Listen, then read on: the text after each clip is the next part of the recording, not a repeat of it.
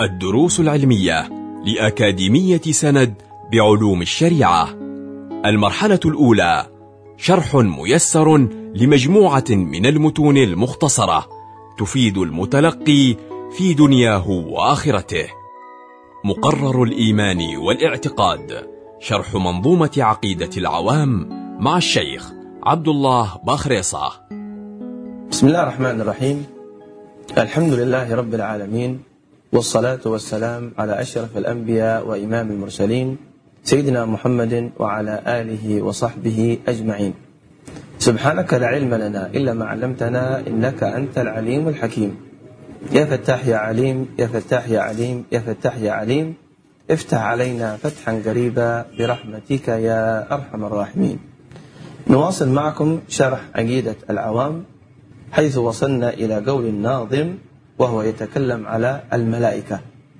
ذكرنا في الدرس الماضي الإيمان بالملائكة وما يجب اعتقاده فيهم من الصفات ويتكلم الناظم الآن عن من يجب الإيمان بهم من الملائكة على وجه التفصيل. قال الناظم رحمه الله تفصيل عشر منهم جبريل ميكال إسرافيل عزرائيل. منكر نكير ورقيب وكذا عتيد مالك ورضوان احتذى. احتذى بمعنى تبع من سبق ذكره من الملائكة. هؤلاء الملائكة العشرة هم الذين يجب الإيمان بهم ومعرفتهم على وجه التفصيل. وإلا فكما ذكرنا في الدرس الماضي أن عدد الملائكة لا يحصي عددهم إلا الله سبحانه وتعالى. أول هؤلاء الملائكة وهو رئيسهم وكبيرهم هو جبريل عليه السلام. وجبريل هو رئيس الملائكة. ومهمة هذا الملك جبريل أنه أمين الوحي وينزل بالوحي إلى الأنبياء والرسل من قبل الحق سبحانه وتعالى.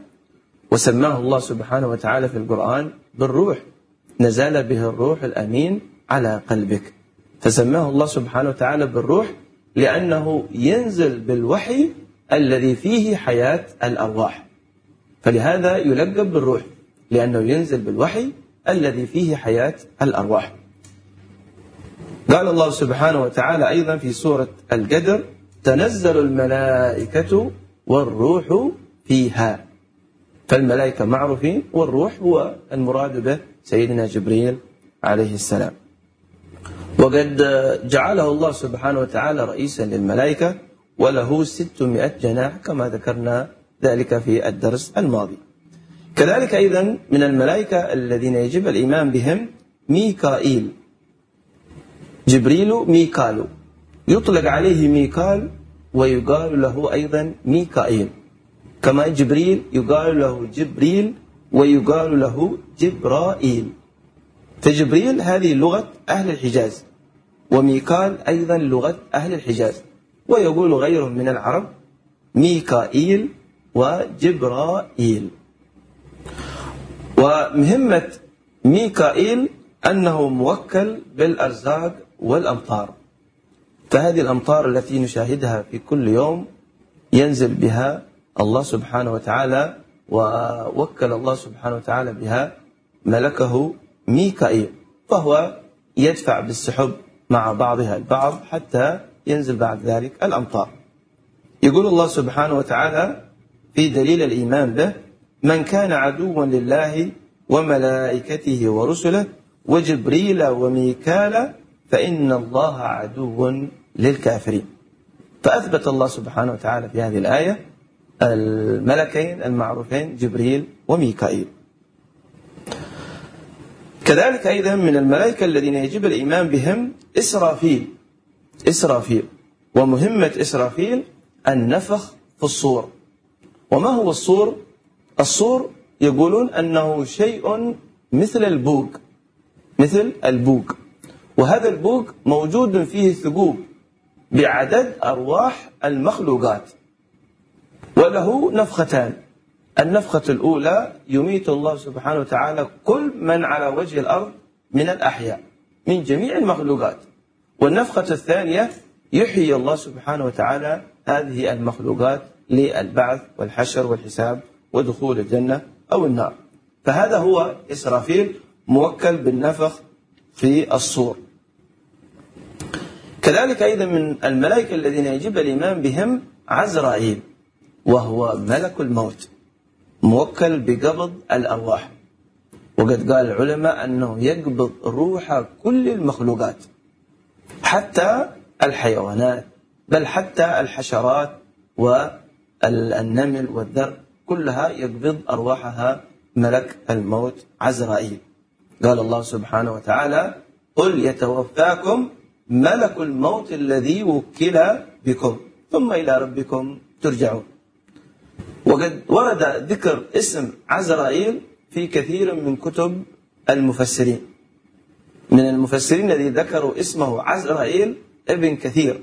فقال ابن كثير في تفسيره والمشهور وقد سمي في بعض الآثار بعزرائيل وهو المشهور قاله قتادة وغير واحد من المفسرين. وقال مجاهد حويت له الأرض فجعلت مثل الطست. يتناول منها حيث يشاء. فالأرض بالنسبة لعزرائيل مثل الطست.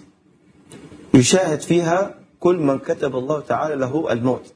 فيعطيه الله سبحانه وتعالى علامة يعرف بها أن هذا الشخص قد آن وقت موته. وعزرائيل آه، ورد ذكر اسمه كما ذكرنا في أكثر من عشرة من التفاسير أن اسمه عزرائيل. وعزرائيل له من الملائكة أعوان يتبعونه ويعملون له. فإذا كتب الله سبحانه وتعالى على عبد الموت يرسل عزرائيل هؤلاء الملائكة الأتباع له الذين يتبعون في العمل إلى هذا الشخص فيعالجون روحه ويخرجونها من تحت كل ظفر ولحم من جسم هذا الإنسان. فيبدأون بإخراج الروح من أصابع القدمين. حتى إذا وصلت هذه الروح إلى الركبتين قال لهم عزرائيل أريحوه ساعة. فيتركونه ساعة أي فترة من الزمن يرتاح ثم بعد ذلك يواصلون نزع الروح من الركبتين إلى الحقوين إلى الخاصرة. فإذا وصلوا إلى خاصرته قال لهم عزرائيل أريحوه ساعة. فيتركون فترة من الزمن. ثم بعد ذلك يواصلون نزع الروح حتى إذا وصلت الروح إلى الحلقوم أخذها بيده ثم تطلع تصعد روحه بعد ذلك إما إلى الجنة وإما إلى النار. نسأله سبحانه وتعالى أن يحسن لنا الختام عند نزول الحمام. فعزرائيل ملك الموت موكل بقبض الأرواح. كذلك أيضا من الملائكة الواجب الإيمان بهم منكر ونكير. منكر ونكير مهمتهم أنهم يسألان الميت في قبره. لأنه مما يجب الإيمان به من أمور الغيب من أمور البرزخ السؤال. والسؤال هذا يكون لكل من قبر من الناس سواء كان مؤمنا أو كافرا. وقد ورد ذكرهم في حديث النبي صلى الله عليه وسلم الذي رواه الإمام الترمذي يقول النبي صلى الله عليه وسلم إذا قبر الميت أو قال أحدكم أتاه ملكان أسودان أزرقان أي أسودان الوجوه أزرقان العيون فهم وجوههم سوداء وعيونهم زرقاء. جعلهم الله سبحانه وتعالى بهذه الصورة المخيفة. يقال لأحدهما المنكر والآخر النكير. فجاءت التسمية هنا لأنهم يأتون الميت بصورة بشعة بصورة مخيفة. حتى قال بعض العلماء لو لم يكن من عذاب القبر إلا رؤية هذين الملكين لكفى لأنهم يأتيان الميت بصورة مخيفة. إلا أن بعض العلماء ذكر كما ذكر ذلك الحافظ ابن حجر في كتاب فتح الباري أن منكر ونكير يأتون لعامة الناس. أما الأخيار والصلحاء والأتقياء من المؤمنين والصالحين يأتيهم ملكان آخران يسمى أحدهما مبشر والآخر بشير. ويأتيان الميت بصورة حسنة بصورة جميلة غير مخيفة. فمنكر ونكير لعامة الناس ومبشر وبشير للأخيار والصلحاء من هذه الأمة. كما ذكر ذلك الحافظ ابن حجر في كتاب فتح الباري. كذلك أيضا من الملائكة الذين يجب الإيمان بهم رقيب وعتيد. ومهمة هذين الملكين أنهما يكتبان الحسنات والسيئات. ورقيب وعتيد كل واحد من هؤلاء الملائكة أو الملكين يقال له رقيب عتيد.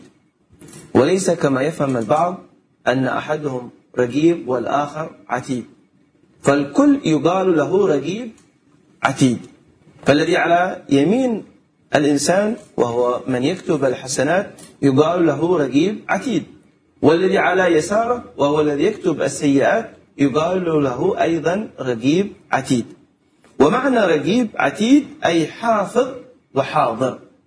حافظ وحاضر. قال الله سبحانه وتعالى في هذين الملكين ما يلفظ من قول إلا لديه رقيب عتيد. ولم يقل وعتيد رقيب عتيد. فهما موكلان بكتب الحسنات والسيئات. واختلف العلماء ماذا يكتب؟ هذين الملكين. فقيل يكتبان أجر الأعمال. إن أدى صلاة كتبوا له أجرها من الحسنات وإن فعل شيئا من المعاصي كتبوا له وزرها من السيئات.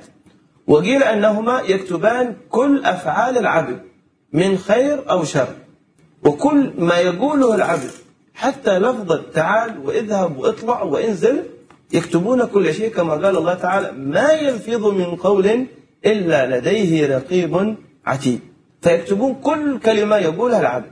فإذا جاء يوم الخميس يمسحان كل كلمة لا يثاب عليها العبد ولا يعاقب.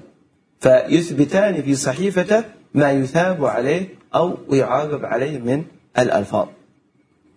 رقيب عتيد. يكتبان الحسنات والسيئات.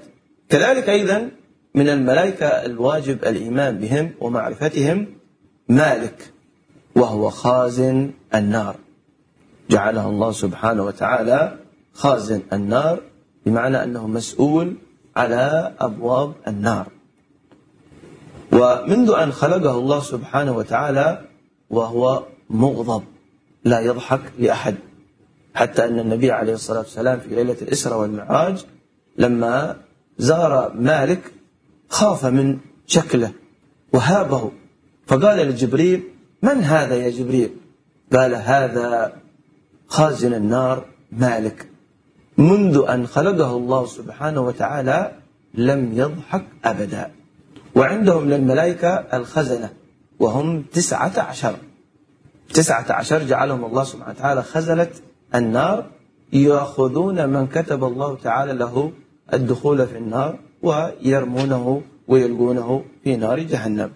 قال الله سبحانه وتعالى في دليل آه، هذا الملك خازن النار وهو مالك ونادوا يا مالك ليقضي علينا ربك قال إنكم ماكثون. نسأل الله سبحانه وتعالى العافية والسلامة. آخر هؤلاء الملائكة الذين يجب الإيمان بهم رضوان وهو خازن الجنة. وحتى من اسمه رضوان اسم يسر القلب ويسر الفؤاد. جعله الله سبحانه وتعالى مبتسم مسرور عليه الاطمئنان وعليه الفرحة والبهجة والسرور. لأنه يستقبل عباد الرحمن الذين كتب الله تعالى لهم السعادة ودخول الجنة والحصول على النعيم المقيم. جاء في ذكره في حديث في فضل شهر رمضان. قول النبي صلى الله عليه وسلم ثم يقولن الحور العين يا رضوان ما هذه الليلة؟ فيحييهن بالتلبية. ثم يقول هذه أول ليلة من شهر رمضان فتحت أبواب الجنة على الصائمين من أمة محمد صلى الله عليه وسلم. قال ويقول الله عز وجل يا رضوان افتح أبواب الجنان. حديث رواه البيهقي في شعب الإيمان. فهؤلاء الملائكة العشرة الذين يجب الإيمان بهم كما ذكر الناظم تفصيل عشرة منهم جبريل ميكال إسرافيل عزرائيل منكر نكير ورقيب وكذا عتيد مالك ورضوان احتدى سيأتي بعد ذلك الكلام على بقية أبيات الناظم في الدرس القادم. نسأله سبحانه وتعالى أن يعلمنا ما جهلنا وأن يرزقنا العمل بما علمنا. وصلى الله على سيدنا محمد وعلى آله وصحبه أجمعين. والحمد لله رب العالمين. كنتم مع الدروس العلمية لأكاديمية سند بعلوم الشريعة. يمكنكم متابعة جميع الدروس عبر موقع الأكاديمية وتطبيقاتها الإلكترونية. سند علم سلوك دعوة.